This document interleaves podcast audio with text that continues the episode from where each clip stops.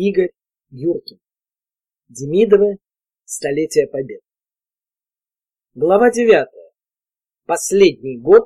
Загадка Акинфи. Повседневность созидания. Обретение золота и судьба Алтая. Вернемся к короткому периоду времени Акинфеева триумфа. Году с небольшим после памятного ему июльского дня 1744 года, когда императрица Елизавета Петровна взяла его в протекцию и защищение. Все это время на Урале продолжалась напряженная созидательная работа. Акинфий снова и снова перечитывал им написанное, редактировал, добавлял новые страницы. В 1744 году он пустил строившийся уже несколько лет Висимо-Шайтанский завод. Он перерабатывал чугун Нижнетагильского завода, находившегося от него в 47 верстах. В том же году, в октябре, заработал четвертый завод из группы кунгурских, Ашапский. Он был крупнее Бымовского, имел 8 печей. Кроме того, в отличие от последнего, технологический цикл на нем являлся завершенным. Полученная черновая медь здесь же и очищалась. Демидовский Урал заводами прирастал, Туле же производство постепенно сворачивалось. Остановка там в 44 году домны завода не остановила, но он был радикально переформатирован.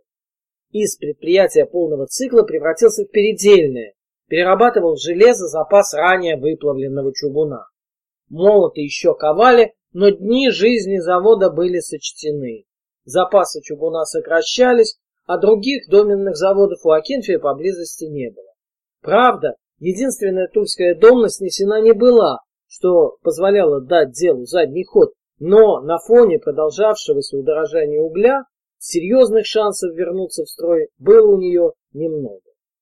Вот разве что Акинфий использовал бы Тульский завод в качестве разменной монеты в торге которое могло повлечь отделение Прокофия, Акинфиев триумф последнего года не был безоблачным. Впрочем, некоторые прежние его победы оказались тоже не без камешка в сапоге. К моменту подписания императрицы указа о защите Демидова уже существовала комиссия, учрежденная для изучения положения на серебряных алтайских рудниках. Б. ее глава, собирался в дорогу. Он выехал в августе. Путь лежал на Екатеринбург, оттуда в Тобольск, далее на Тару. 20 января 45 года Беровская команда, постепенно прирастая, она достигла 60 человек, прибыла на Барнаульский завод через неделю на Колывано-Воскресенский.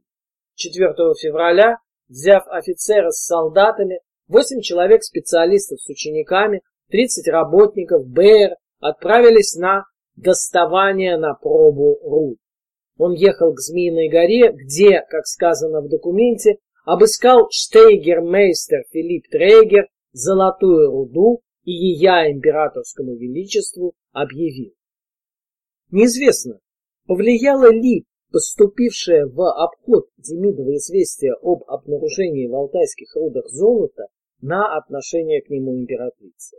Но даже в худшем случае, если она решила, что Демидов это открытие от нее скрыл, даровав ему милость, было неловко почти сразу ее лишать.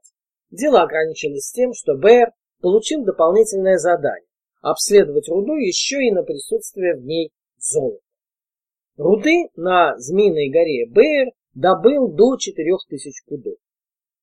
Улих, Юнганс и христиане разобрали ее по сортам. Среди прочего в породе обнаружились какие-то самородки. Первая их плавка, запущенная 26 февраля, дала из 30 золотников исходного металла 9 золотников чистого золота. Рапорт с отчетом о результатах работы, составленный Бейером два дня спустя, отправился в кабинет в сопровождении ящичка с наидрагоценнейшим содержимым первым алтайским золотом. Результаты были ошеломительно великолепным. Оказалось, писал вскоре Бэр, милостью Божию и счастьем я императорского величества, надежно впредь быть немалой руде квантитет разных сортов и выходу из них серебра и золота. Приехав на Колывано-Воскресенский завод, Бэр промышленные плавки серебра здесь остановил. Почему, остается гадать. Возможно, опасался потерь золота по причине неотработанности технологии. Хотел не только убедиться, что золото есть, но и определиться с помощью специалистов, как его с наименьшими потерями отделять. В феврале главный рудник, дававший серебряные руды, забрал в казенное управление. Забрал пока фактически, но после давших золото плавок уже не казалось фантастикой и юридическое его отторжение с принудительным расчетом с предшествием. 1 августа БР получил указ прибыть с серебром в Екатеринбург. Выставив на рудниках караулы и захватив с собой выплавленный драгоценный металл, серебра к тому времени удалось извлечь 26 пудов, он отправился на Урал. Как удачно все начиналось. Открытие и опытная добыча Демидовым серебра в укор ему поставлена не была. Напротив, он получил невиданную прежде льготу. Бэровской комиссии он не опасался, та решала вопросы, касавшиеся его только косвенно, определялась перспективой независимой казенной добычи. Обнаружение золота ситуацию усложнило. Учитывая, что прежние обязательства были даны императрице до того, как стало о нем известно, решение можно было не теряя лица и переиграть. Сколько усилий и средств потребует строительство на Алтае казенного завода, было пока неизвестно. Возникал соблазн взять уже построенное и налаженное, Демидовское. Мы не утверждаем, что подобный план уже созрел. Утверждаем, что Акинфий не мог не опасаться такого развития событий. Некоторые действия Бейера, запрет на эксплуатацию змеиногорских рудников, опасения подтверждали. Неопределенность в отношении дальнейшей добычи серебра и шире с судьбой Колывана-Воскресенского завода, какой от него прок без рудников, несомненно, весьма тяготило заводчика в последние месяцы его жизни. Пройдет время, и императрица Елизавета Петровна память о великом обогащении казны от первого серебра, что недра ей земное открыло, такими словами скажет об этом Михаил Васильевич Ломоносов, решит создать из него новую раку для мощей небесного покровителя северной столицы великого князя Александра Невского. Деятельное участие в реализации этого затянувшегося на многие годы проекта приняли упоминавшийся барон Иван Антонович Черкасов и руководивший тогда Петербургским монетным двором советник монетной канцелярии Иван Андреевич, урожденный Иоганн Вильгельм Шлаттер, тот самый, который очень давно, еще в середине 20-х годов, первым обнаружил следы серебра в Алтайской руде. Рака предназначалась для Александра Невской лавры и созданная длительное время там и находилась. Сейчас этот великолепный по художественным достоинствам, во многом уникальный образец русского декоративно-прикладного искусства, одновременно памятник выдающихся событий истории открытия и освоения рудных богатств России, представлен в экспозиции Государственного Эрмитажа. «Как прикинешь?» — восклицал Павел Бажов, что сделал этот человек за 43 года своей жизни на Урале, без телефона, без машинистки, без почты и железных дорог? Добавим, как прикинешь, что сделал он на Алтае? Семейные заботы последнего года. 24 июля 1744 года был дан именной указ о содержании Акинфия Демидова в протекции защищения. 2 августа аналогичный по содержанию послан из Сената в Берг-коллегию. Три дня спустя после первого основного указа Елизавета Петровна отправилась в Киев, куда днем раньше уже выехали великий князь Петр Федорович, нареченная его невеста Екатерина Алексеевна и ее Екатерина мать. Через два дня после второго указа императрица прибыла в Тулу. Где находился в это время Акинфий?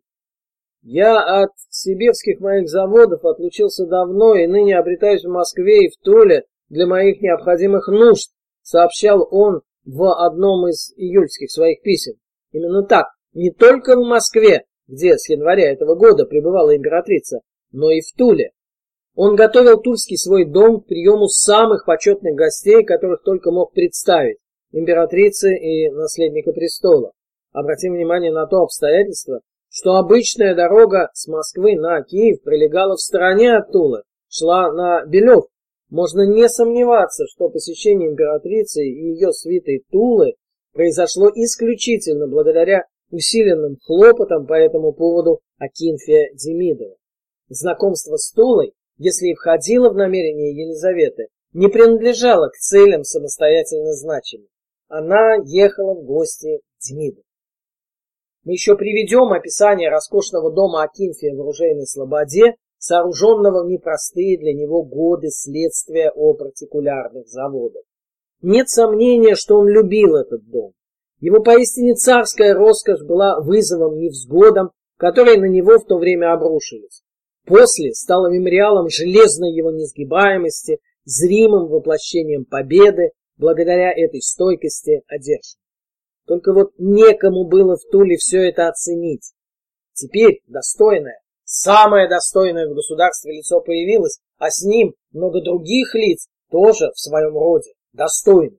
И скрывать ничего не нужно было. Напротив, в этом огромном доме писал сохранивший для нас представление о его облике Иван Федорович Афремов, Акинфий Никитич Демидов, вожделенные для Тулы дни 4 и 5 августа 1744 года имел счастье угощать августейшую гостью и благодетельницу свою, императрицу Елизавету Петровну, с наследником престола Петром Федоровичем, нареченную невестою своею Екатерину Алексеевну и матерью ее принцессой Ангальд-Сербскую, теткую наследника, шествовавших из Москвы на Богомоле в Киев и потом в сентябре месяце на обратном пути.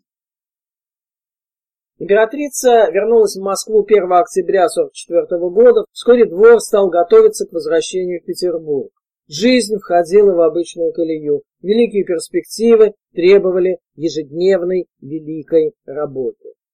Более месяца, август-сентябрь, продолжавшееся пребывание Акинфия в Туле не могло не сопровождаться контактами с родственниками возникший вскоре рецидив старого между ними спора, новые и острые в нем реплики, возможное следствие чего-то сказанного между ними в напряженные дни этого уходящего лета. Акинфий, передав в 1730 году Верхотулицкий завод Даниловым в пользование без письменного виду, 14 лет спустя напомнил, кто его истинный хозяин. Его действие спровоцировала попытка Акулины Даниловой закрепить завод в родовой собственности, передав его единственной дочери Просковье, состоявшей в замужестве за московским купцом Петром Струговщиковым. В записи духовной, состоявшейся в московской крепостной конторе 13 ноября 1944 года, внучка Никиты Демидова завещала ей оба свои завода на речках Тулице и Рысне с принадлежавшими к ним землями, угодьями и крестьянами, доставшийся от отца двор со строением в Туле, движимое имущество, в общем, все, ничего не оставляя. Помимо Верхотульского завода, юридическим владельцем которого оставался Акинфий, из его собственности уплывала также земля в Тульском уезде. Что-то подсказывает нам, что подлинник украденной у вдовы Купчей на землю он по-прежнему хранил в личном архиве. Можно не сомневаться, что пожилой заводчик был возмущен попыткой провернуть операцию с его имуществом у него за спиной. И это после его широкого жеста 14-летней давности, на память о котором он вправе был рассчитывать. Самой мягкой реакцией было потрепать нервы неблагодарной племянницы. Тремя годами раньше ее хозяйство приросло в Алексинском уезде Сементиновским молотовым заводом, который устранил в ее хозяйстве дисбаланс между производством чугуна и его переделом. Почему бы владельческие претензии предъявить не на один Верхотулицкий, но еще и на новый завод? 16 ноября Акентий Никитич опротестовал завещание Даниловой. В доношении, поданном в юстиц-коллегию, он заявил, что она к имуществу Григория отношений не имеет, поскольку еще при жизни отца была отдана замуж с награждением. Уже этого, по мнению Акинфия, было достаточно, чтобы признать его единственным законным наследником брата. Кроме того, еще при жизни отца и матери он был учинен во всех движимых и недвижимых имениях по первенству. Последнее, по его мнению, позволяло претендовать также и на Сементиновский завод, построенный Акулиной ее мужем самостоятельно, но на землях, купленных Григорием. Такая аргументация железно не выглядела, но в данном случае Акинфию была важна не столько обоснованность претензии, сколько, вероятно, ее масштабность. Духовную Акулины он потребовал к совершению запретить. Спустя полторы недели Акинфий снова обратился в юстиц-коллегию. Аргументы подкрепил документом, копией старой от 31 мая 29 года сделочной записи, где перечислялись права и обязанности участников четырехстороннего договора Акинфи Никитича Демидова, вдовы Григория и двух его дочерей. Напомним, что в ней за 5 тысяч отступного железные заводы, которые на купленной вотчинной земли комиссара Никиты Демидова построены, и все на них построенное, вдова и младшая дочь, поступились по наследству той помянутой земли ему, Акинфию Никитичу, и наследникам его вечное владение. Остальное переходило к Акулине. Этот документ, за который в казну было заплачено 670 рублей пошлины, содержал мину замедленного действия. На нем не было рукоприкладств Акинфи, Акулины и их представителей. Не исключено, что на момент совершения записи вопрос о разделе имущества Григория между Акинфием и Анной не был согласован окончательно. Возможно, решение этого вопроса в варианте близком сделочной записи намеревались зафиксировать особым двусторонним документом, который и поставил бы окончательную точку над «и». Но поставлена она не была. Впоследствии это дало Акулине основание заявить в обращении в юстиц-коллегию, поданном в декабре 1944 года, что та запись на ее имение Акинфию к получению оного не следует, поскольку она ему отеческого наследственного имения никогда не токмо письменного, но и словесно не поступалось. Объяснила почему. Из-за данной от него отцу моему вышепомянутому с неустойкую записи. Предъявив эту старую от февраля 26 -го года запись, Акулина просила, несмотря на протест, ее духовную все-таки совершить, а в случае, если коллегия того собою учинить не может, передать дело на рассмотрение Сената. Остается гадать, как рассудили бы это дело в коллегии или Сенате. Шансы на победу имели обе стороны. Запись, данная Акинфием Григорию, подтверждала права последнего только на имение, выделенное при разделе покойным отцом. В благоприобретенное имущество Григория, включая заводы, Акинфий тоже обязывался не вступать, но земля под Верхотулицким заводом под это ограничение не попадала, поскольку покупалась не на Григорьево имя. Основания требовать ее у Акинфи Никитича имелись. Слабее были его позиции в борьбе за Сементиновский завод, построенный потомками Григория. Тут и на землю претендовать как будто не было оснований. Та покупалась Григорием на себя через много лет после отделения.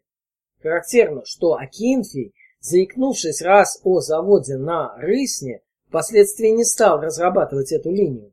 А ведь была еще четырехсторонняя запись 29 -го года, по которой все заводы Григория отходили Акинфию. Только вот подписали ее не все, кто был должен.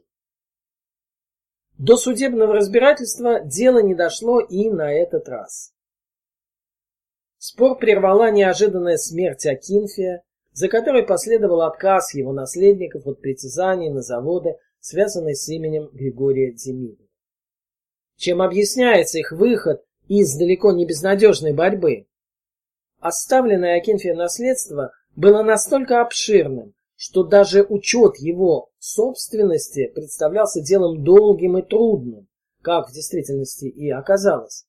Подключение к нему запутанного вопроса о заводах в Тульском и Алексинском уездах, небольших и в качестве промышленных объектов особого интереса не представлявших, еще более усложняло ситуацию. При неясности перспектив спора возникала угроза задержки, возможно большой, с решением более важных вопросов. Учитывая это, наследники отказались от спора, затеянного отцом. Дело закрыла сделочная запись, в 47 году полученная Акулиной Даниловой от вдовы Акинфия Демидова Евфимии Ивановны и трех его сыновей. Они заявляли, что помирились в том, что помянутому Тулицкому железному заводу со всяким при нем строением и с мастеровыми, и с работными людьми, и с прочими, принадлежавшими к нему угодье, быть с ней Акулиной и по ней за наследниками ее. О Сементиновском заводе даже не упоминается, подразумевается, что вопрос о нем снят. Отказываясь от претензий на Верхотулицкий завод, вдова и сыновья обязывались впредь не обращаться по его поводу в судебные инстанции и определили за нарушение неустойку в 500 рублей. Встречная, вполне мирная по содержанию запись была дана Акулиной Даниловой, вдове и детям Акинфия Демидова. Полюбовное решение долгого спора вокруг наследства Григория Демидова позволило сохранить терпимые, временами доброжелательные отношения между Демидовыми далеко в социальном плане разошедшихся ветвей рода. Каждому теперь предстояло жить своей жизнью и решать свои проблемы. Наследникам Акинфия 13 лет делить наследство, а Кулине за годом год бороться с трудностями в надежде спасти от краха основанное отцом промышленное хозяйство. Похоже, что в старости ей приходилось заниматься заводами в одиночку. Последние известные нам упоминания о ее муже Илье Данилове относятся к 51 году. Силы слабели с возрастом, истощались истощением источников сырья, тут и остатки руды на соседнем заводе, подарок. В 1751 году дом напростаивало, а доменный оклад 858 рублей. Платить было нужно, ее и служители разыскивала по этому поводу Берг-коллегия. В 70-м году уже остановленные заводы Даниловой купили братья Андрей, Иван Родионовичи Баташовы, внуки конкурента комиссара Демидова. Скорее всего, не собиравшиеся их восстанавливать, вскоре по покупке они добились разрешения на их закрытие и перевели квалифицированных рабочих, самое ценное в этой сделке, на другие свои завода. Протянувшаяся через десятилетия история борьбы вокруг имущества Григория Демидова полна отражениями и связями, тянущимися к разным сферам общественного бытия. На первый взгляд, перед нами чисто семейный имущественный конфликт со всеми атрибутами свойственной ему атмосферы. Здесь и расчеты, хитрость, и алчность, и милосердие. Но уверенно выделить и квалифицировать каждое из этих качеств оказывается возможным только при учете медленно, но неуклонно развивавшихся процессов в сфере экономики. Сквозь семейный конфликт проступает история промышленного предпринимательства, сквозь историю предприятий, сложные связи и отношения их владельцев. Генеалогия переплетается с экономикой, социально-экономическая история с историей семьи.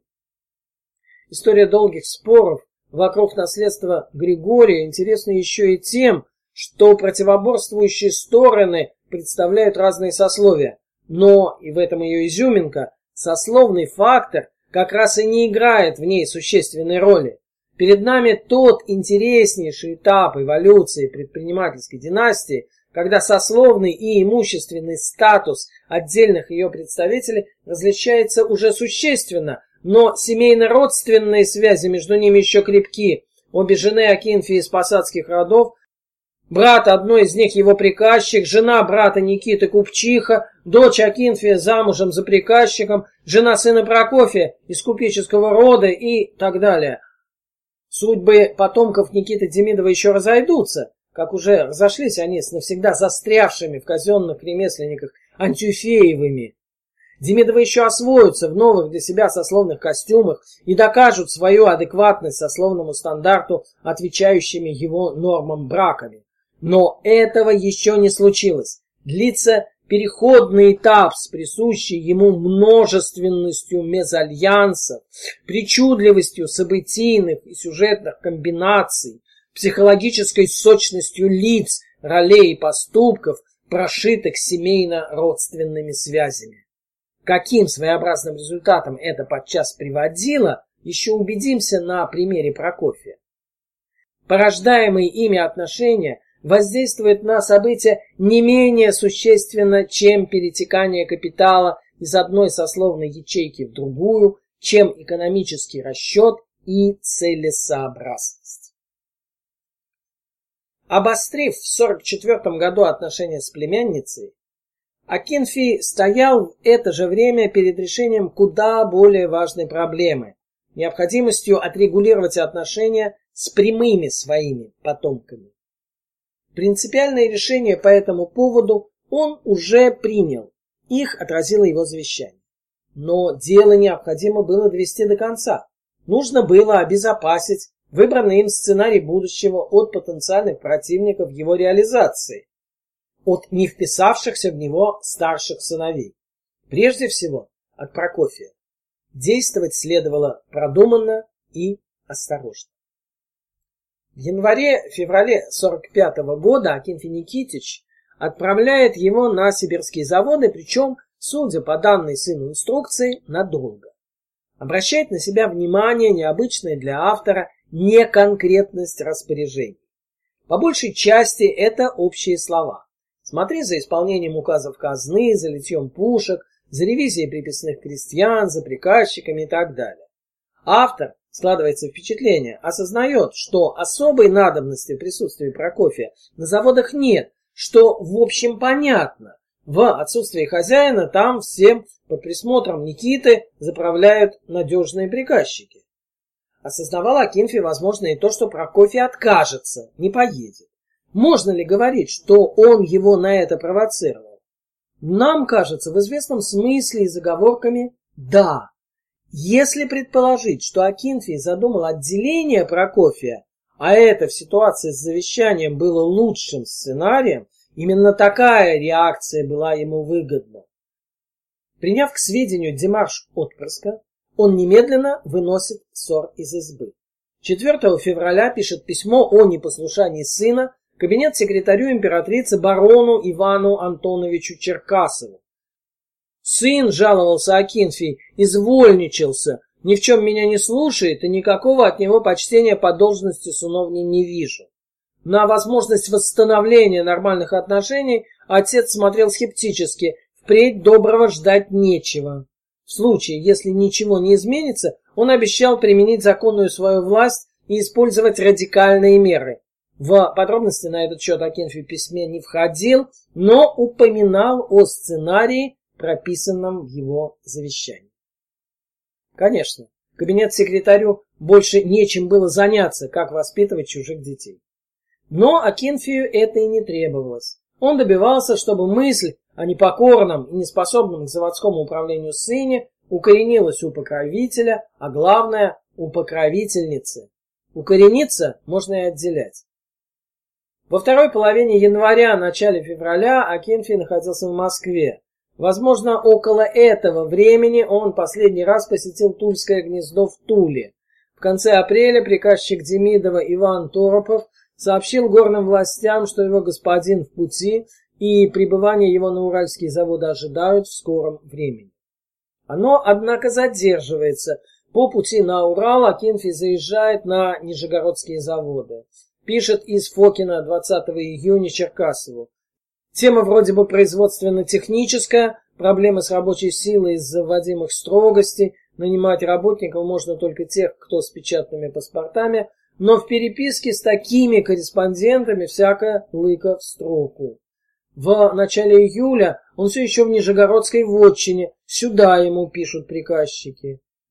По-видимому, именно в Фокине Акин Финикитич провел последние месяцы своей жизни. В середине лета он сообщает приказчикам, что находится в дороге и затребованные горным начальством ведомости о предприятиях будет сочинять по прибытии своем в те заводы. Обещание он не выполнил. Письмо достигло Невьянска, когда автора уже не было в живых. Дома Акинфия. Акинфий дома. Первые 24 года своей жизни, почти четверть века Акин Федемидов провел в Туле. Нет сомнения, что на какое-то время он ее покидал ездил, допустим, в Москву, но, скорее всего, покидал ненадолго. С передачи отцу Невьянского завода перебрался на Урал.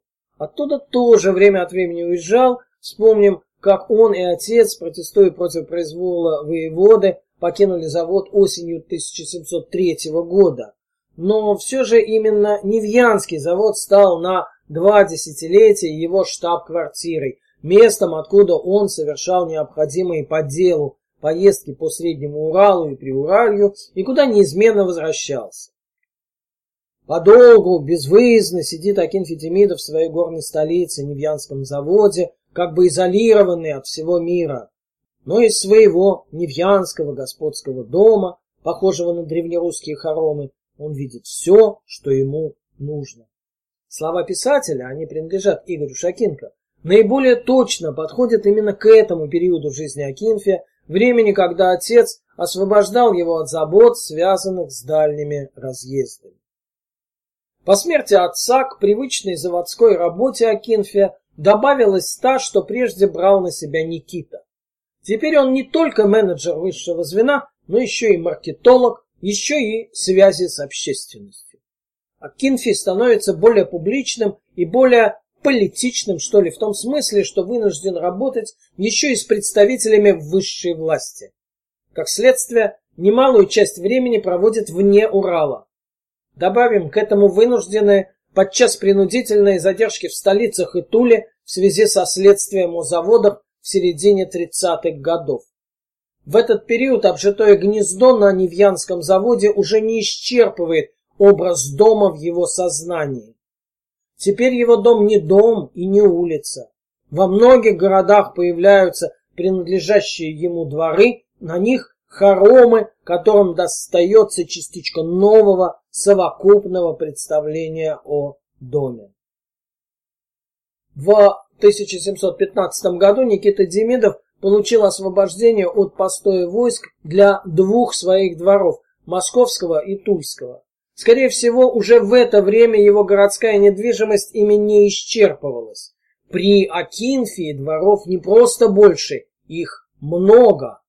В 1732-33 годах от постоя освобождены его дворы в 18 городах в Москве, Туле, Риге, Новгороде, Твери, Ярославле, в Нижнем, Арзамасе, Казани, Царицыне, Саратове, Чебоксарах, Кунгуре, Соликамске, Верхотурье, Тобольске, в Ирбитской Слободе. Большинство из них обслуживало водный путь, по которому доставлялось демидовское железо, остальные стояли в торговых центрах или были связаны с крупными демидовскими вотчинами. Но этот список тоже не полон. Еще в 26 году, в апреле, Акинфий купил у графа Апраксина дом в Петербурге на Васильевском острове, каменные палаты 26 сажений в длину, 20 в ширину. Их приобретение обошлось ему в 10 тысяч рублей. Составляя в марте 43 -го года свое завещание, Акинфий отметил в нем каменные деревянные дворы в Санкт-Петербурге, Москве, в Туле и других городах. Отдельно упомянул четыре двора, определенные им в предстоящем разделе Прокофию и Григорию. Первому в Москве, в Нижних Садовниках, двор каменный, купленный бывшего купца Федора Подсевальщикова у жены его, который двор бывал московского купца Щученкова, второму в Ярославле купленный мой двор, что назывался под зеленью, да другой мой вотчинный двор же, на котором имеются каменные мои амбары для складки соли, да в Казани двор же приходит церкви святых ярославских чудотворцев, который куплен у тульского купца Стефана Сапельникова. Состояние, в котором со смертью Акинфия остановилось его дома собирательство, в городах империи рисуют описи имущества, известные из дел по разделу наследства. В расписании программе раздела упомянуты 24 двора, все с каменными или деревянными постройками. Каменных домов 8, два в Москве, один на Балчуге, другой называемый Горской. Еще два каменных в Петербурге, на Васильевском острове и на Фонтанке в приходе церкви Симеона Богоприимца и пророчицы Анны. Казани и Ярославле Демидову принадлежали по три двора, по два в Твери, Нижнем и на Кунгуре, по одному в Тобольске, Таре, Екатеринбурге, Серпухове, Костроме, в Чебоксарах, Тюмени и на Егошихинском заводе, нынешняя Пермь. Кроме столичных, каменными были немногие, по одному в Казани, Нижнем, Серпухове и Ярославле. Замечаем, что хотя некоторые дворы, известные по прежнему их списку, из него выпали, по сравнению с положением на 33 год он прирос. Появились дворы в Екатеринбурге, Серпухове, Костроме, Таре, Тюмени и на Егошихинском заводе. В то же время в расписании не упомянуты хозяйские дома при заводах, кроме Егошихинского, а ведь при некоторых они, несомненно, существовали. Кроме того, ни в Акинфеевом, ни в принадлежавшем его сыновьям планах раздела имущества не отмечены также имевшиеся у него дома в Туле, в оружейной слободе и при его заводе. Первый был каменным, каким в начале сороковых другой, неизвестно. С ними общее число домов, оставшихся после Акинфия, увеличивается. Тульский дом в Слободе в сколько-нибудь близком первоначальному виде до нас не дошел. Пострадал от пожара в 1779 году, после чего был частично разобран, частично перестроен. К сожалению, современных Акинфе документов, которые бы позволили представить его облик и убранство, не выявлено. Приведем описание, заимствованное из неоднократно вспоминавшейся нами книги тульского историка-краеведа XIX века Ивана Афремова. Живший в Туле и служивший в кадетском корпусе, расположенном в соседнем от Демидовского дома квартале, он, несомненно, застал остатки прежде величественной постройки не в столь удручающем состоянии, какой она имеет сейчас. Слышал и рассказы стариков. В своей книге он подчас ссылается на местные предания. Во всяком случае, в его рассказе, который сейчас приведем, присутствует доля, возможно, немалая правды. Итак, слово Афремову. Акинфий Никитич решительно изменил свой образ жизни и стал жить вельможею. Начал с того, что на отцовском и дедовском месте выстроил огромный каменный дом в три этажа 1730-1734 годы, который, выключая подземных коридоров, подвалов и кладовых, имел 7 сажений высоты и 30 сажений длины, 15 и 65 метров. Дом этот, соответственно колоссальному богатству хозяина, был отделан с дворцовой роскошью, где, как говорится, золото и серебро столы ломило, Картины итальянской и фламандской школы украшали штофом бархатом обитые стены. Обставленные богатыми зеркалами и немецкой мебелью, там дивные растения, флоры и помоны украшали окна и всходы лестниц. Златопернатые заморские птицы красовались в золотых и серебряных клетках. Всех родов обезьяны и множество других редкостей удивляли посетителей. Тула в первый и, конечно, в последний раз видела у себя такую редкую чудес палату. Эти восторги могут показаться заимствованными из волшебной сказки, чем не представший взору Людмилы дворец волшебника Черномора. Но в том, что таким мог быть и реальный дом, убеждаемся, заглянув в опись имущества покойного Акинфия, где только западных алмазных числилось 85, а алмазных и иных разных перстней 52. Впрочем, о перснях Афремов не упоминает. Что ж, вот мелькнувшие в его описании картины. По описи их от Акинфи осталось 173. Пожалуй, самыми памятными событиями в истории Демидовского дома дворца оказались упомянутые посещения его императрицы Елизаветы Петровны, наследником престола Петром Федоровичем, будущим императором, и его невестой Екатериной Алексеевной, тоже в будущем императрицей. Они состоялись, когда жить Акинфию оставалось меньше года. Этажами, поднимавшимися над уровнем почвы, пространство дома не исчерпывалось, а Фремов под всем домом этим устроенные подземные коридоры и кладовые с железными дверями, конечно, имели назначение складки здесь железа и меди, привозимых в Тулу с многих заводов Акинфия Никитича. В самом конце XVIII века угловая часть уцелевшего Демидовского дома была продана в казну и перестроена. Афремов продолжает. Разрушенные подземелья под домом этим долго служили предметом нелепых рассказов между оружейниками, где искатели кладов по ночам часто осаждали железные запоры и двери недоступных демидовских подземных кладовых, и рассказам о ночных подвигах этих несть числа. В одном из сохранившихся фольклорных рассказов о Демидовском доме в публикации 1880 года присутствуют совсем уж сказочные детали. Дувший из подземного хода сильный ветер, не пускавший в него любопытных, и духи, явившиеся, когда туда попытались проникнуть с крестным ходом. Автор книги в начале 90-х годов прошедшего века сам неоднократно слышал от коренных жителей Тульского заречья рассказы о подземных ходах, якобы соединявших связанные с Демидовыми здешние постройки. Что уж говорить о веке позапрошлом, когда эти подземелья, подвалы полуразрушенного дома действительно существовали и были, возможно, в принципе доступны. Другой тульский каменный демидовский дом находился на заводе. Когда он был построен, неизвестно, косвенные данные склоняют к предположению, что он моложе дома в Слободе. Его изображения также не найдены, но известно о нем больше, чем о Слободском. Сохранились поэтажные его планы, а также перечни материалов, заготовленных при его разборке. Она произошла в 1782 году. Этого, конечно, недостаточно, чтобы представить облик дома и его интерьера во всей полноте, но кое-что, причем абсолютно достоверное, сказать о нем можно. Фасад изображенного на планах жилого дома тянулся вдоль берега реки Упы, нынешнее русло которой находилось от него примерно в 650 метрах к югу. В доме было два этажа, верхний господский и нижний, где располагались людские покои.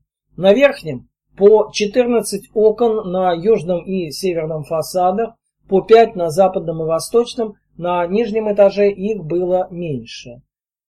По центру северного фасада находилось крыльцо, под ним две палатки, по центру южного – балкон. Поднявшись на второй этаж, посетитель попадал в сени с выграженными в них тремя чуланами.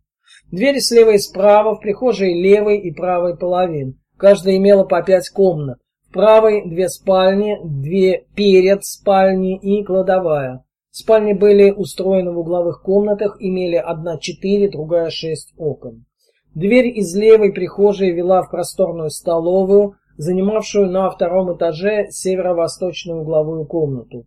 Особую зону образовывали еще три помещения в этой части здания: передняя, детская и спальня. В обеих левой и правой его половинах находились симметрично расположенные кладовые.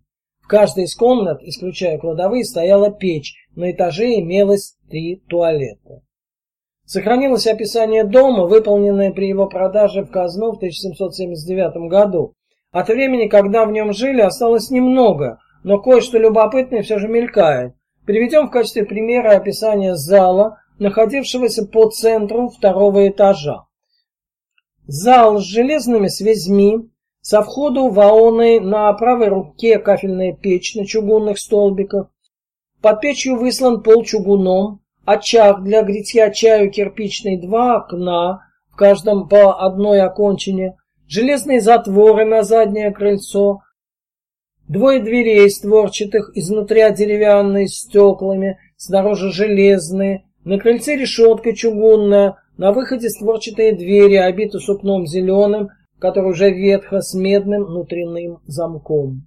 Сукном или парусиной были обиты многие двери. Чаще всего они были зелеными, но присутствовали и более веселенькие расцветки. В описании второго этажа в нужник двери обиты обоем парусином голубого, желтого и белого цвета. Ткань использовалась не только для обивки дверей. В аоном же покое под сводом обиты обоим кругом парусином синими и желтыми травами. В интерьере изобилие металла, кажется, все, что можно было бы из него здесь сделать, именно из него и сделано. Особенно богатые им вспомогательные помещения.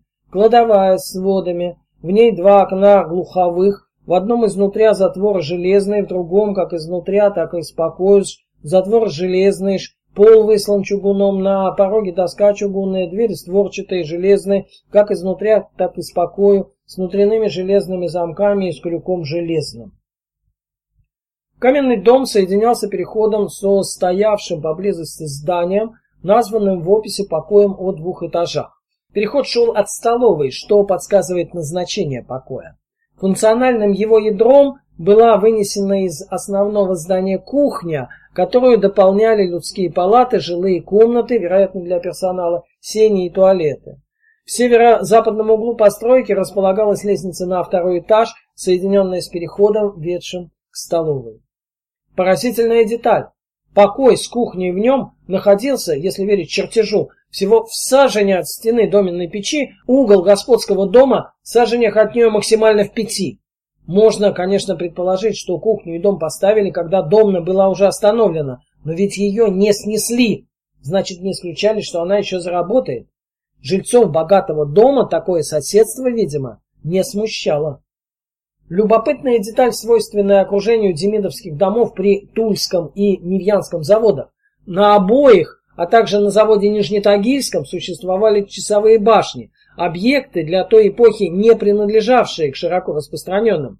Хорошо известна даже знаменита только одна из связанных с Демидовыми таких башен, Невьянская, но существовали, внося важный штрих в облик демидовских поселений, и другие.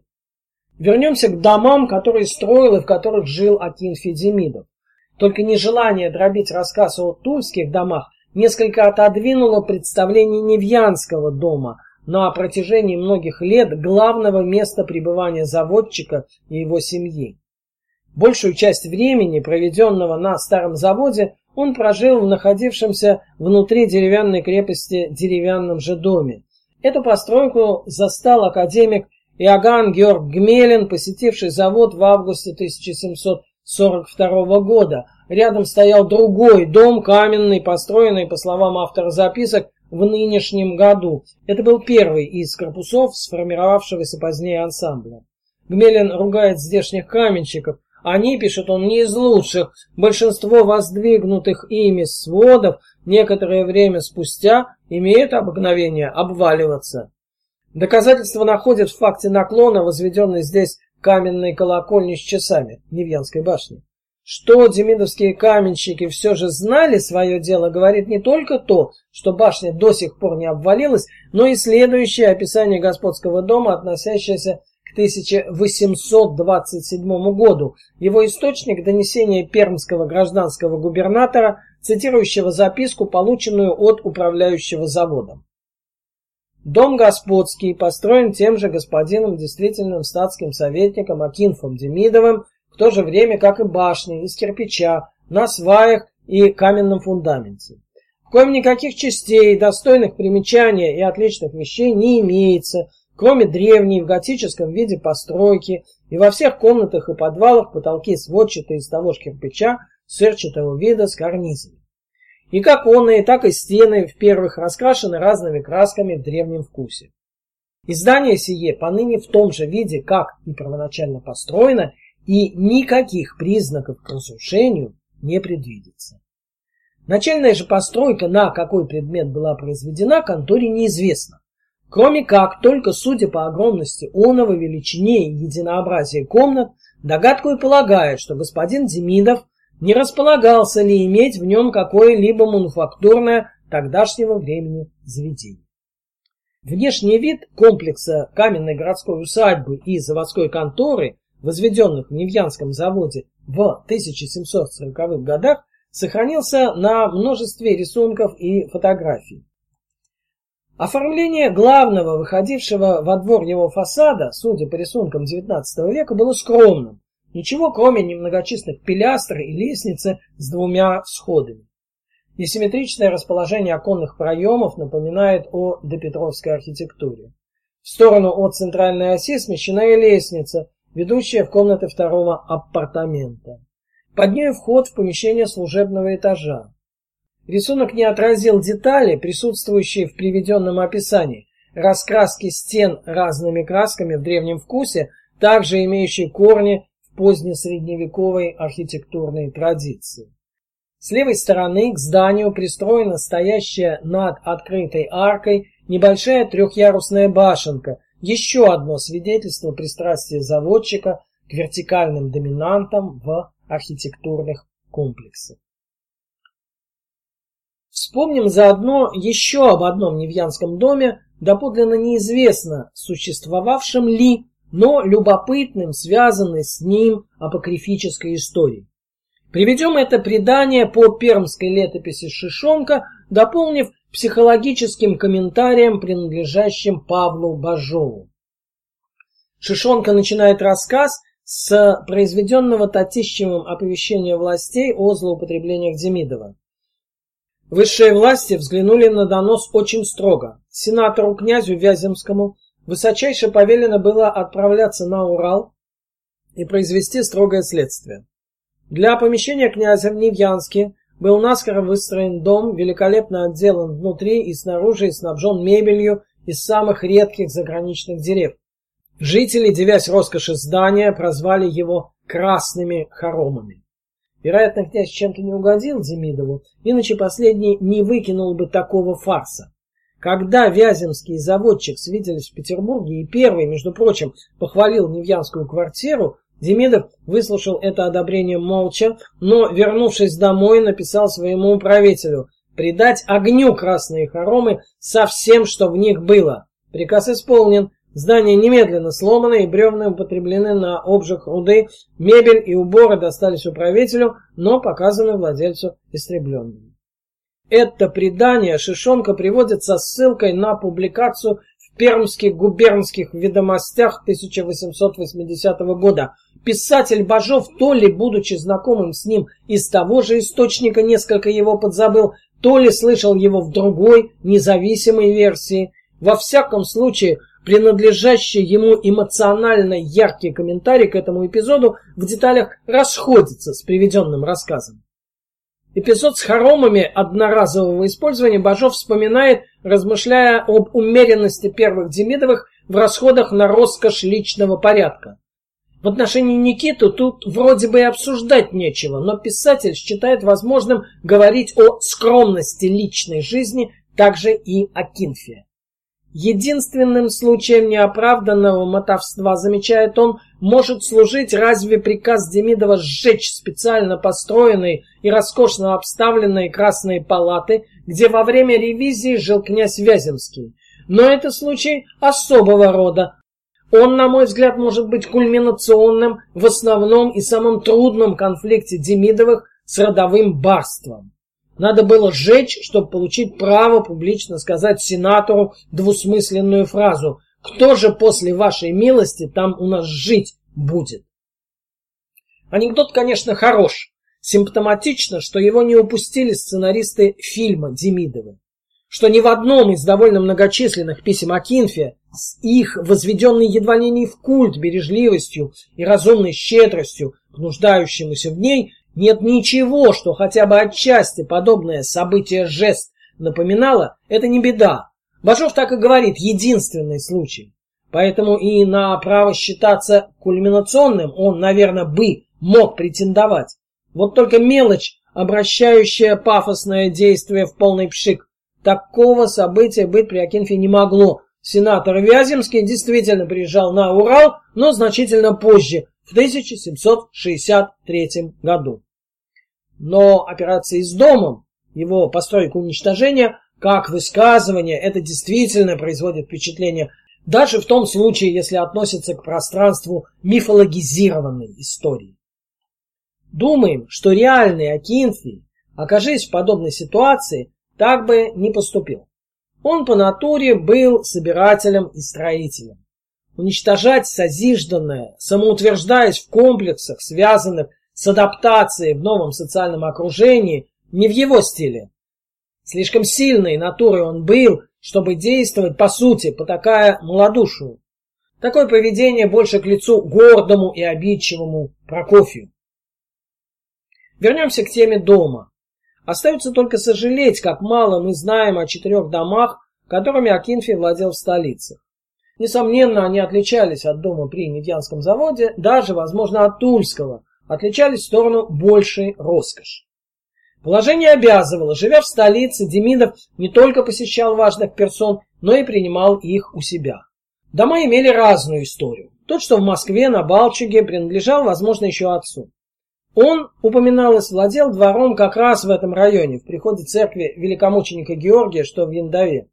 Несомненно, какие-то участки Акинфий покупал в столицах и сам. Отнюдь не обязательно, что он приобретал сразу большие.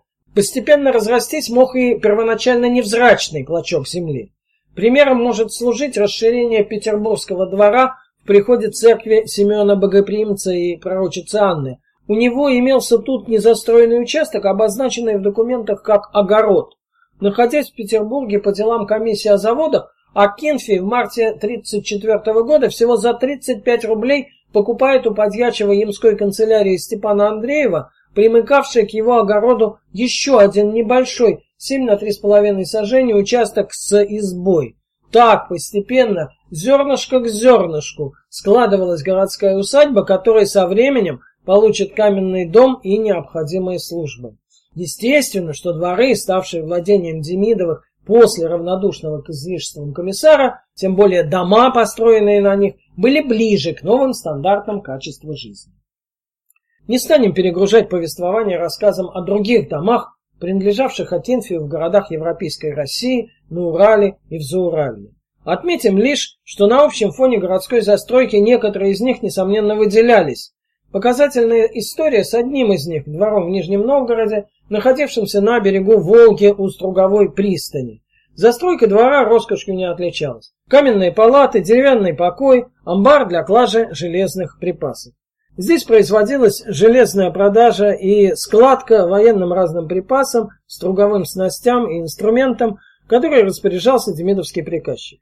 В ходе второй ревизии именно в феврале 44 года каменные палаты на Нижегородском Демидовском дворе были заняты постоем под переписную канцелярию.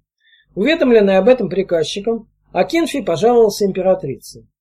Не сверившим с реальностью свои притязания ревизорам, а с ними и губернатору князю Даниле Друцкому после данного ею специального именного указа от 2 июля пришлось оправдываться. Примечательно, как они объяснили выбор Демидовского дома. В городе других, подходящих для размещения канцелярии домов, по их утверждению, просто не было. Быт Акинфия в той степени, в какой его можно восстановить по описям оставленного им имущества, не выходит за границы приличного человеку его положения и материального достатка. К сожалению, количество и цена единиц столовой посуды, ювелирных изделий немногое сообщают о его во многом закрытой для нас личности. Но тот же источник содержит сведения, которые сообщают нечто все же и о ней, причем немало. Остановимся на том, какой он рисует его библиотеку. Библиотека Акинфия как таковая не сохранилась, предположительно с ней связывают единственную книгу. Ее состав известен по описям, не всегда позволяющим идентифицировать издание. Согласно им, Акинфию на момент его смерти принадлежала 441 книга. Немало, но представители придворного круга имели гораздо и больше. Артемий Волынский свыше 500, Хрущев выше 600, Астерман без малого две с половиной тысяч томов. Акинфию Никитичу принадлежали книги как печатные, так и рукописные, как светского, так и религиозного содержания, как русскоязычные, так и на иностранных языках. Среди книг светской тематики встречаем сочинения исторические, труды Страттемана, Полидора Вергилия, Квинта Курция, Цезаря Барония и политологические Пуффендорф, рассказы о путешествиях, педагогическую, учебную, назидательную, развлекательную литературу, описание фейерверков, даже оперное либретто. Несколько книг отражают работу Петербургской академии наук. Таково руководство к познанию простых и сложных машин, написанное профессором академии Георгом Вольфгангом Крафтом. А Кенфию принадлежало и роскошное издание Палаты Санкт-Петербургской императорской академии наук, библиотек и кунсткамеры, с которых представлены планы, фасады и профили, Санкт-Петербург, 1741 год. Этот альбом великолепных гравюр предваряло подготовленное Аганом Даниилом Шумахером предисловие под названием «Краткое изъяснение о состоянии Академии наук», также и библиотеки, и кунсткамеры, явившиеся первым очерком истории молодой Петербургской академии. Имелись книги, посвященные горному делу и металлургии, в частности рукописные о пробирной науке и описание собранных покойным саксонским бергсоветником Генкелем рудных металлов и минералов. Можно предположить, что это описание являлось каталогом рудного кабинета Генкеля, приобретенного Акинфием и позднее переданного его наследниками Московскому университету. В библиотеке заводчика присутствовали и в довольно большом числе книги на немецком языке, что позволило высказать осторожное предположение, что Акинфий мог им владеть. Нам оно не кажется правдоподобным. Кроме книг неизвестно ни одного даже косвенного факта, который бы можно было счесть говорящим в его пользу. Кроме того, если бы Акинфий знал немецкий язык, он бы и сына Прокофия заставил его выучить, между тем тот в одном из писем прямо заявлял, что немецким не владеет. Если присутствие книг, касавшихся науки и техники, в библиотеке промышленника представляется вполне органичным, несколько неожиданно наличие в ней большого количества книг религиозного содержания, в том числе богослужебной литературы.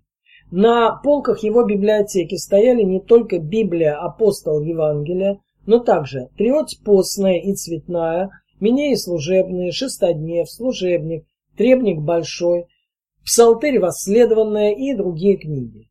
Такое значительное количество богослужебной литературы, пишет исследователь, думается, не было связано с особой религиозностью Акинфея Демидова. Возможно, эти книги покупались для одной из демидовских церквей.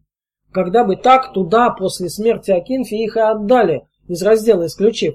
Зная о тесной связи Акинфия со старообрядчеством, помня о том, что его отец знал Библию наизусть, мы бы остереглись отказывать Акинфию в искренней глубокой религиозности. Может быть, наличию соответствующих книг в его библиотеке и не следует искать иных объяснений, нежели то, которое приходит в голову первым.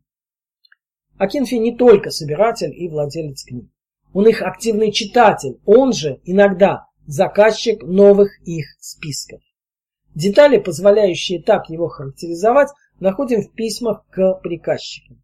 Заметим, что факты, которые сейчас приведем, прекрасно вписываются в наше представление о них, не просто грамотных людях, но в большинстве старообрядцев, с великим в этой среде уважением к слову. Ограничимся примерами из писем 1741 года. При всем послана к тебе с Дмитрием Тимофеевым и сыном твоим Дмитрием книга до белой бумаги стопа. И ты по получении отдай оную книгу списать, и чтоб она списана была хорошим письмом. А в оной книге есть многие речи недописаны, и те надлежит исправить с примеру других речей. И что дано будет за списывание, о том меня уведомить. Григорию Сидорову письмо от 30 июня которому вы писцу отдали книгу переписать о прежних царях, и того писца письмо полуустав весьма изрядно. Дай Бог, чтобы он то и книгу всю бы таким исправным письмом переписал. Нижнетагильскую заводскую контору от 6 июля, приписка в конце. Письма из оной конторы и притом полфунта медной проволоки и две историальные книги, старые и вновь написанные через Осипа Перезолова, всего августа 22 дня получены. Здесь же в конце. Перезолову за письмо оной книги деньги здесь заплачены. В нее же от 22 августа. Из трех коротких упоминаний можно извлечь богатую информацию. Книга историческая, историальная, о прежних царях. Внимание, круг интересов. Акинфий с ней уже ознакомился и организует ее переписывание, для чего пересылает книгу и купленную бумагу. Отношение к тексту типично древнерусское – предписано редактировать дефектные места по имеющимся образцам. Так и возникали новые редакции. Заботится о внешнем виде списка, просит списать хорошим письмом. Отмечает красивый шрифт. Письмо полуустав весьма изрядно. Оказывается, в Нижнетагильском заводе может не быть хорошей бумаги, но в ней есть писцы, которые таким шрифтом владеют, причем настолько профессионально, что быстро переписывают целую книгу. Изрядно. Но Акинфи не только организует переписывание книг, он делится книгой с другими потенциальными читателями. Книжку, данную от меня, ежели прочел, пришли ко мне Акинфи Демидов. Письмо Сидорову от 18 января, приписка рукой Акинфи. Лики Акинфия Демидова. Акинфий Великий. Сохранился единственный портрет Акинфия Демидова, написанный работавшим в Петербурге немецким художником Гроутом. Богатый камзол, позумент, золоченая бахрома, рубашка с кружевами жабо и манжетами, выступающими из рукавов кафтана, роскошный парик, лицо холеное, сильное, властное, глаза, похожие скорее даже не на отцовские, а на глаза первого российского императора. Акинфий Великий, Акинфий Грозный. Насколько Акинфию, каким он встает перед нами из своих слов и дел, подходят эти определения? Нет, кажется, никого из писавших об Акинфии Никитиче Демидове, будь то писатели, будь ученые, кто, пускай с оговорками, не восхищался бы им. Дмитрий Мамин-Сибиряк, поразмышляв о странном его выражении характере Акинфия, выносит заключение «гениальный человек». Павел Бажов призывал пишущих, мы эти слова уже приводили, показать Демидовых в полный государственный, а не уральский только рост. Деливший свой талант между художественной прозой и научно-популярной литературой, еще один уралец, наш современник Игорь Шакинко, пытался взвесить заслуги Акинфия перед Уралом и Россией и, добавлял он с некоторым, похоже, смущением, если хотите, перед народом. Подводя итог, не смог сдержать восхищение. Заслуги эти и в самом деле грандиозны. А Кинфей, по его мнению, гениален в своем грандиозном предпринимательстве.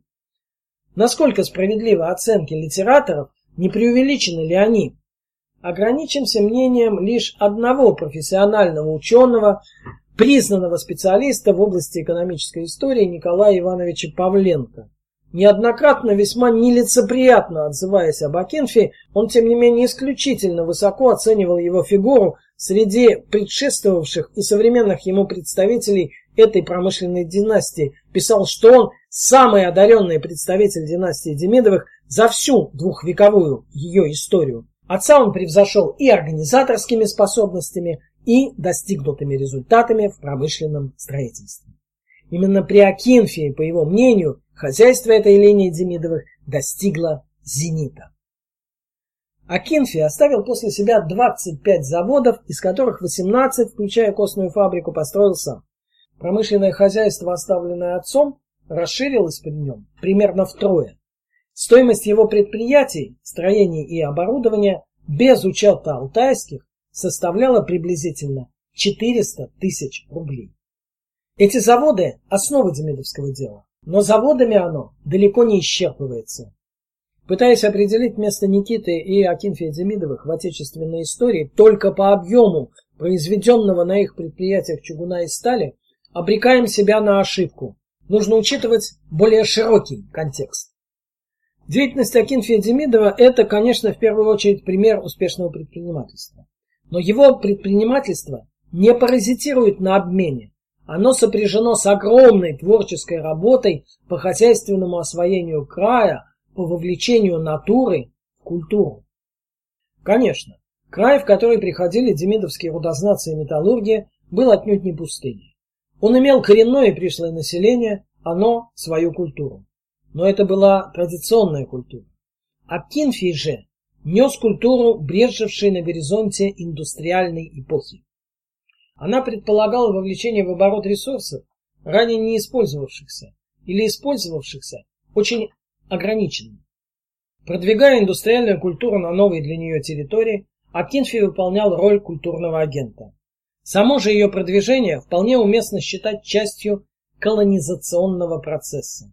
Рассмотренная под таким углом зрения его деятельность, деятельность уже не частная, но государственная, Территория, на которой раскинулось ведомство Акинфия Демидова, к концу его жизни охватывала огромную площадь. А он и мои Колывано-Воскресенские медно-рудокопные заводы весьма от сибирских моих отдалели, хотя и в одной сибирской губернии строением находятся, точно более двух тысяч верст между собой расстоянием имеют. Писал он в кабинет незадолго до смерти. Отдельные центры его ведомства были между собой технологически связаны. Между ними перемещались люди, сырье, полуфабрикаты, готовая продукция. Организация транспортных потоков требовала прокладки и обустройства дорог, сухопутных и водных, многих из которых до Демидовых не существовало. За их состоянием зорко следил лично Акинфий. В июне 41 года писал приказчикам в Нижнетагильскую контору о починке дороги к Невьянскому заводу приложить вам доброе старание, и чтобы она починена была хорошенько, а не по конец рук. В июле пошлите за Баранчою дорогу наладить хорошенько. И кого для лечения оной дороги пошлете, тем посланным прикажите, чтобы они на оной баранче у мосту сосну, которая имеется у сваи, изрубить и пропустить ее на низ, чтобы весной мосту льдом не сломало. А оную баранчинскую дорогу более велите лечить пошинникам, наславшим благоватые места пошиннику повыше и засыпать землею. О том я в бытность свою вас тебе приказывал. Да и по нашу сторону Баранчи надлежать приказать Перезоловым мосты землею навозить и в других местах, и по шинникам заслать. А чтобы землю брали гораздо подали от дороги, а в других местах и каналами обвести. Участник Камчатской экспедиции академик Гмелин, посетивший обустроенные Демидовым земли в 42 году и без малого 30 лет после него побывавший в этих же краях академик Палас, отмечали отличные дороги в этих лесистых, мокрых, местами болотистых местах. Они были обсажены деревьями, по обеим сторонам полотна обведены канавами, низкие места подсыпаны, через ручьи и овраги сделаны мосты. Такое состояние коммуникации не так уж легко встретить где-нибудь лучшие дороги, чем в его области. Гмелин связывал с попечением Акинфия об удобстве работников при их переездах и перевозках, считал важным достижением заводчика и относил к его особенной чести. Конечно, не один Акинфий строил дороги, строили их Строгановы, строил Гейнин. Иногда силы объединялись. Так, дорогу с казенного Лопаевского завода через Демидовский Нижнетагильский до Чусовских пристаней Демидова и Генин договорились строить совместно. Но в границах обширных собственных владений коммуникационную сеть создавал и поддерживал конечно, один Демидов. Дороги всего лишь одно из проявлений огромных по масштабу перемен, которые принесли Демидовы в только еще начинавшие обживаться края. Благодаря им сюда перемещалось население, возникали заводские поселки, со временем превращавшиеся в города. Невьянск, Нижний Тагил, Барнаул и другие. Города и сегодня присутствующие на карте России. Талант, воля, труд. Чем объяснить эту потрясающую нас и сегодня успешность? Полагаем, в некотором смысле действительно гениальностью, врожденными и усиленными воспитанием способностями, совместившимися в нем в таком составе интенсивности, что до конца его дней позволяли справляться с текущим и перспективным управлением сложнейшим хозяйством. Ну и, конечно, свойственным ему представлением о мире и своем в нем месте, не позволивший растратить эти недюжинные способности понапрасну. Судя по всему, Акинфи обладал прекрасной памятью. Без нее было бы невозможно держать в поле внимания множество частных вопросов, лишь малая доля которых затронута в сохранившихся документах. По-видимому, ее передал ему отец, свидетельство о выходившей за привычные границы памяти которого сохранились. Из черт, выработанных воспитанием, отметим исключительно значимое место, которое в системе ценностей Акинфия занимал личный труд. Одно из самых уничижающих слов, которые он употребляет, говоря о других, тунеядец. Торговое предпринимательство – дело для него куда менее достойное, чем промышленное. Ныне умножилось ваших торговых при заводе живущих тунеядцев. С сожалением замечает он в одном из писем, связывая с этим фактом некоторые происходящие там неустройства. Заметим по наблюдениям Татищева, харчами и потребностями при заводах торговали почти сплошь старообрядцы. Получается, что конфессиональное родство не мешало Акинфию объективно оценивать их место в экономической жизни своего ведомства и публично называть их так, как они, по его мнению, того заслуживали.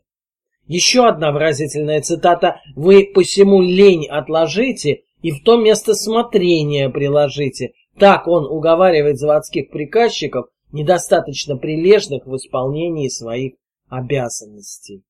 Начинавший молотобойцем Акинфий, вероятно, обладал неплохим здоровьем.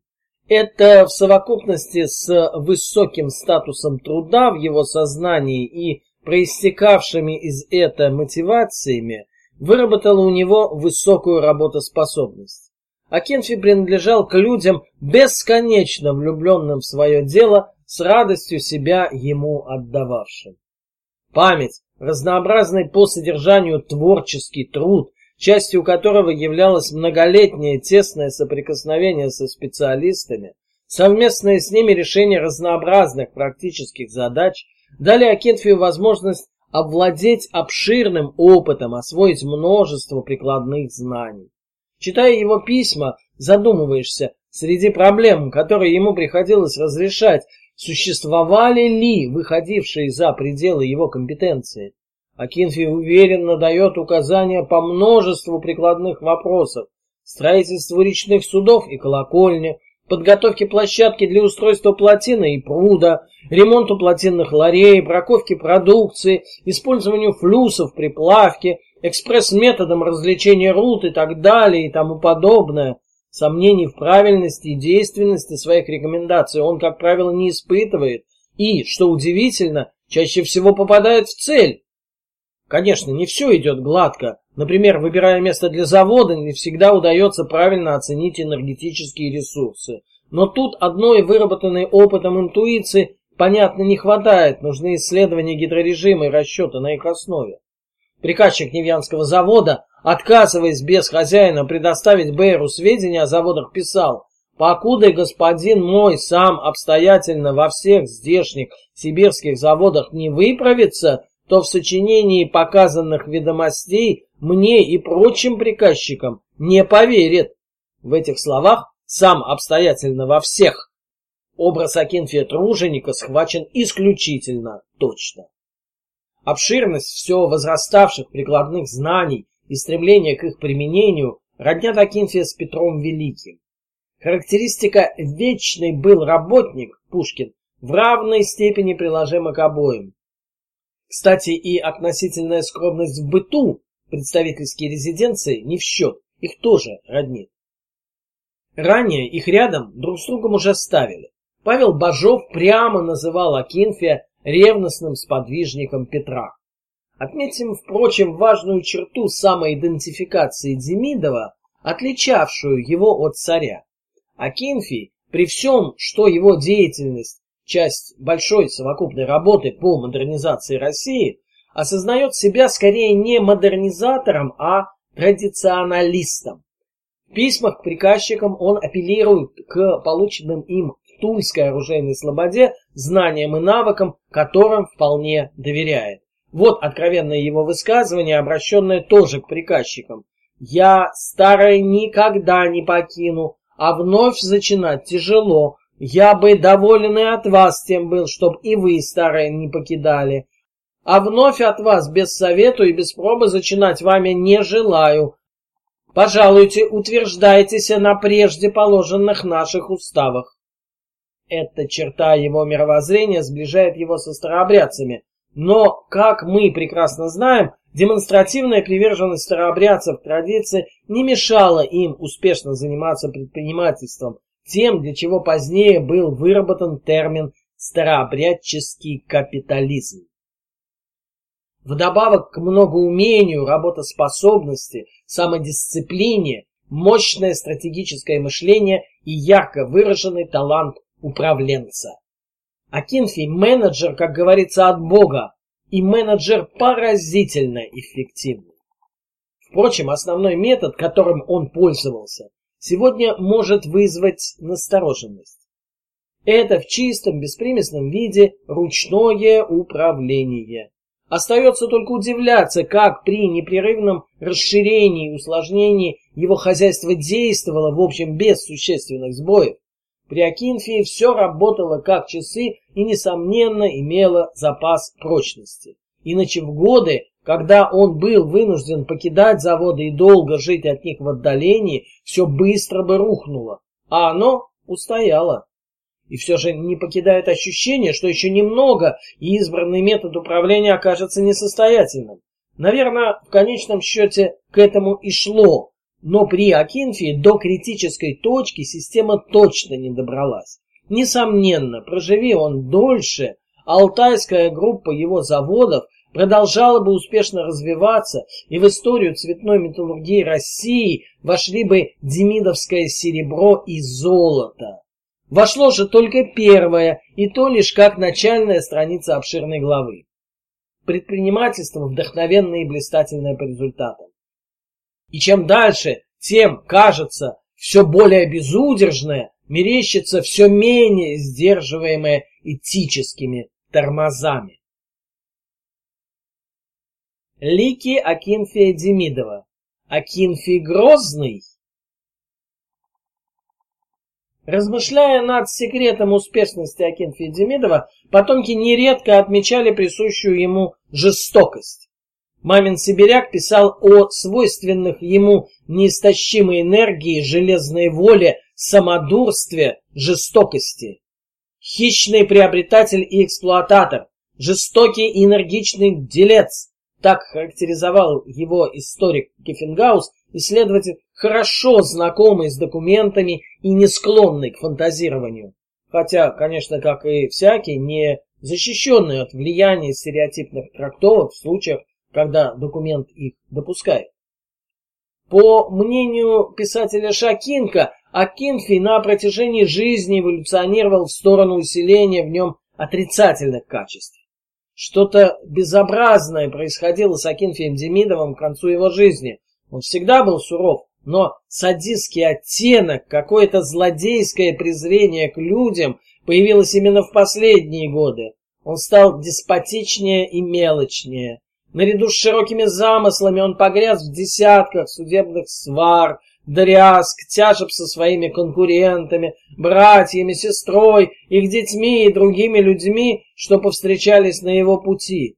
Когда просматриваешь эти документы и видишь, как грозный горный царь сутяжничает, крохоборничает, мелочится, словно Плюшкин, становится даже обидно за эту, безусловно, крупную личность.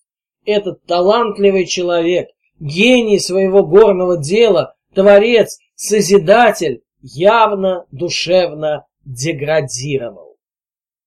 Эти слова словно вдохновлены фильмом 1983 года Демидовы, в котором Акинфий претерпевает именно такую нравственную эволюцию и, прощаясь со зрителем, крепко сжимает в руке ставшую для него талисманом золотую фигурку из когда-то ограбленного им языческого капища. Но насколько этот портрет соответствовал оригиналу?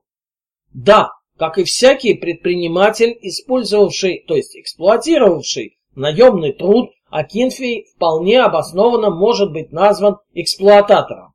Но использовать труд еще не значит драть с работника три шкуры.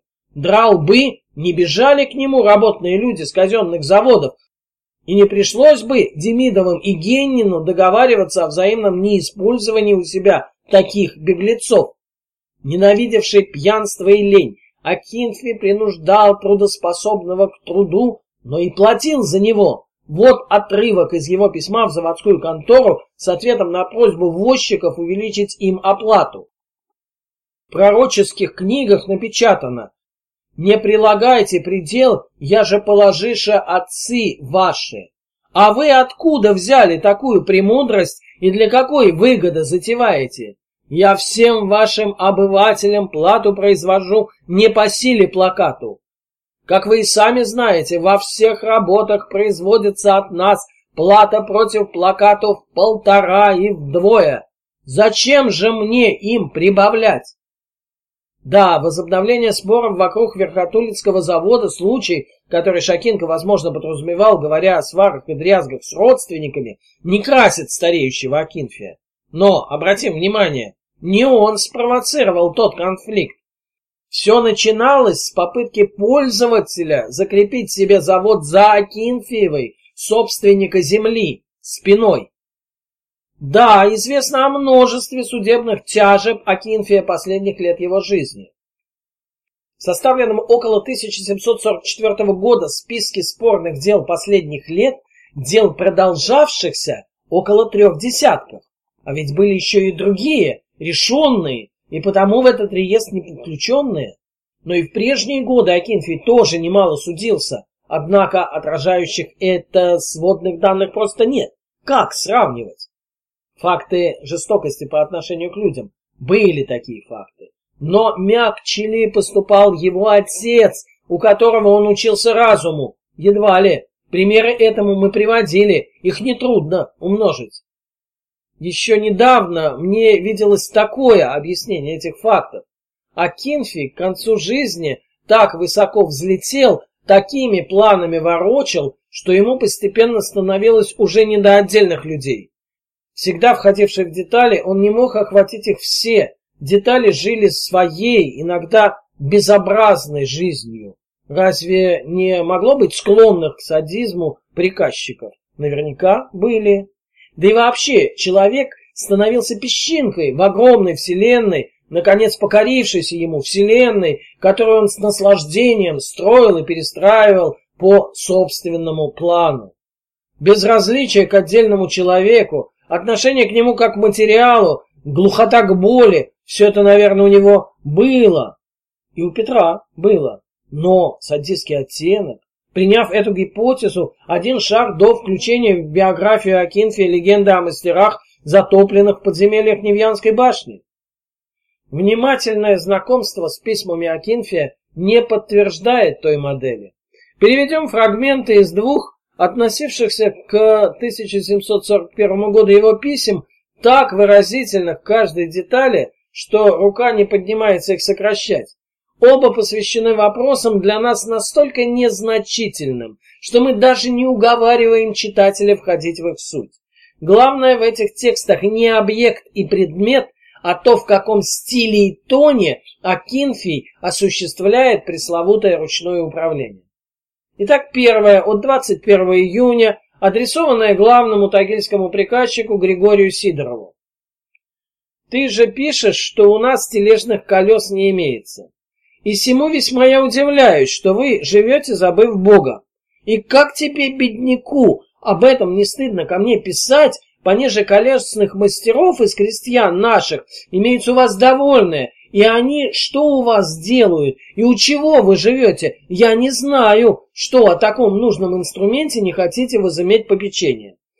А я тебе свидетельствую живым Богом. У нас в Невьянском заводе, откуда писал Акинфий, колесный мастер имелся один, да двое, которые делают колясочные колеса. И то делают их тогда, в которое время, когда на работе работы никакой не имеется.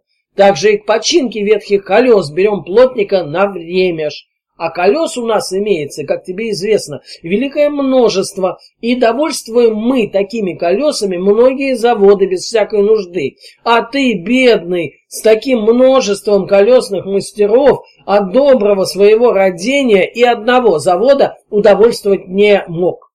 Я бы от тебя и тем доволен был, кабы ты не растерял из старых наших колес. А ныне видно, что ты старые наши колеса отпустил в свободу гулять, или вами, обывателями вашими, они поломаны, да лежат в груди без починки. О том к тебе от меня писано было зело заблаговременно. Можно бы от того времени довольствоваться вами, хотя бы и вновь делать таким людством, каким вы имеете у себя. А здешним заводом удовольствованы наш завод, Бынговский, Шуралинский, Черноисточинский, Уткинский, Шайтанский, Ревдинский, вновь строящийся Рождественский. А ты со всяким бездельным дрязгом в глаза дерешься, как мошка. Второе письмо, написанное 19 июля того же года к нижнетагильским приказчикам Веденею Терентьеву и Мирону Попову, касается какого-то сена, по мнению Акинфия, незаконно скошенного при попустительстве адресатов.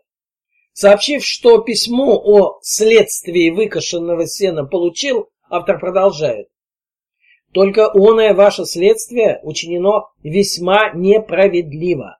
Я надеюсь, к тебе писал, что ты от оного чист явился и правду в том божескую к нам сотворишь.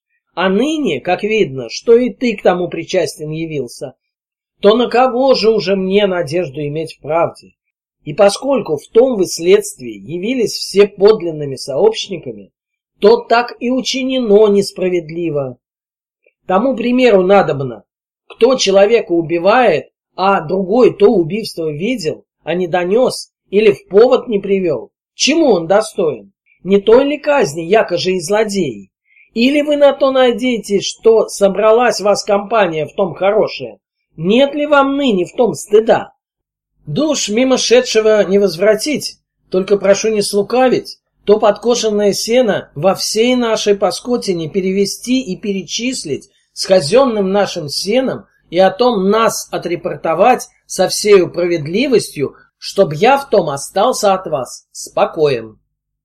Далее приписки, сделанные другим почерком, свидетельство того, что Акинфий и продиктовав ответ, не перекипел.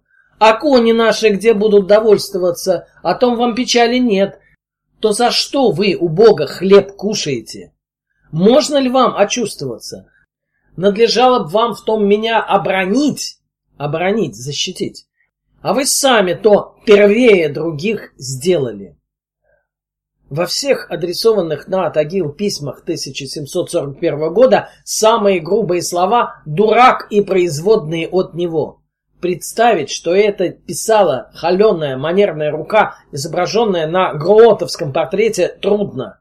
И этот, взывающий к Богу, стыду и совести, избегающий брани, тем более похабной брани, человек, жестокий тиран, кровопийца, садист. С ним произошло что-то безобразное. Как хотите, но эти дефиниции здесь явно неуместны. Подозревать, что Акинфий рисуется, хитрит, ханжит, прячет звериный оскал под маской не приходится. Это ему и не нужно, и других, похожих на приведенный, текстов более чем достаточно. Уж скорее смягчился Акинфий на старости лет, чем ожесточился. Эти наблюдения в общем согласуются с мнением историка Карипанова, который идет даже дальше, пишет, что Акинфий и противозаконные действия – вещи несовместимые, что тот по своим человеческим качествам просто не был на них способен. Он противопоставляет сына отцу, Карипановскую оценку последнего мы уже приводили, заявляя, что Акинфи Демидов был человеком совсем иного склада. А как же многочисленные тяжбы с близкими и чужими, с богатыми и не очень? Как же борьба с конкурентами? Нам кажется, что большинство таких фактов отношение к Акинфию имеют разве что опосредованное. За тяжбами и сварами стоит исправно работающая машина отстаивания бизнес-интересов, созданная еще комиссаром Никитой, отлаженная им и сыном, из какого-то момента действовавшая без участия хозяев. Тяжбы вел не Демидов, а с его ведома приказчика. Тяжеб было много, а вы приказчиков сосчитайте. Только при заводах человек 200, а ведь были поверенные в городах, работавшие по найму. Чем было им заниматься, как не защищать интересы хозяина в борьбе с конкурентами? Анонимная биография рассказывает. Кончина Акинфия Никитича последовала во время обратного его из Петербурга путешествия в заводы, в устроенной барке водою на реке Чусовой против берега, образующего высокую каменную скалу. На сей горной возвышенности, по приказанию покойного меньшого его сына Никиты Акинфеевича, в 779 году воздвигнут высеченный из камня с изображением креста памятник. В целом так приблизительно и было, однако в деталях неточности и неясности. А Кенфи ехал, знаем это точно, не из столицы, а из Нижегородской вотчины. Точное место смерти в полном согласии друг с другом и противоречия биографии называют два современных события исторических источника. Уже упоминавшийся нами указ императрицы Елизаветы Петровны от 30 сентября 1945 года начинается словами Известно нам, что действительный статский советник Акинфий Демидов в прошедшем августе месяце, будучи в пути от Казани и до сибирских своих заводов, на Каме-реке под стелом Ицким коликую умер. Обратим внимание на причину смерти. Расплывчато, но лучшего нет. Тоже и в письме вдовы Ефимии Демидовой Бейру от 21 января следующего 46 года она сообщает о намеченной в ближайшие дни поездке сына Никиты в село Ицкое устье для привезения сюда тела покойного мужа моего. В согласии с этим указывают место смерти Акинфи Никитича большинство биографов. Река Кама, село Ицкое устье, вариант Яцкое устье. А памятный крест на Чусовой действительно был поставлен. Он отмечал место, где родился сын Акинфия Никита. В надписи на кресте было указано, по чьей инициативы Никита Акинфича и когда 1779 его поставили. Возможно, на искаженную информацию об этом и опирался аноним, перенесший в своем тексте место смерти Акинфия с Камы на Чусовую.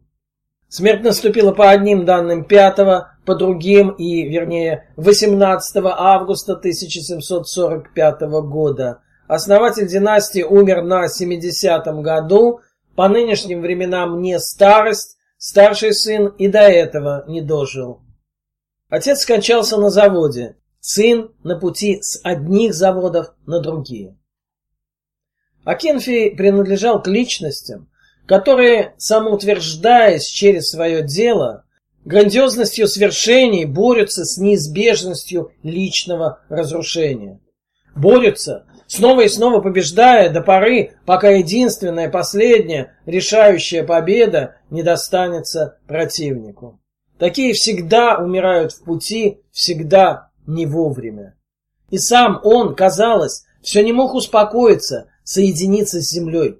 Его тело долго ожидало своей могилы, оставалось там, где умер, не могли решить, где его положить. Наконец, с высочайшего позволения, по жительству их, Демидовых, он был перевезен в Тулу. Акинфия Никитича похоронили рядом с отцом в склепе построенного им храма. Эпитафии на надгробии или не было, или, скорее, она относительно скоро была вместе с памятником утрачена. Ее не знал даже биограф Акинфия Спасский, издавший в 1733 году первую книгу о нем. Мы помним, какой образ Никиты Демидова запечатлела надпись над его гробом. Каким представал Акинфий в словах над его могилой. Немало загадок оставил после себя Никита Демидов. Его великий сын не меньше.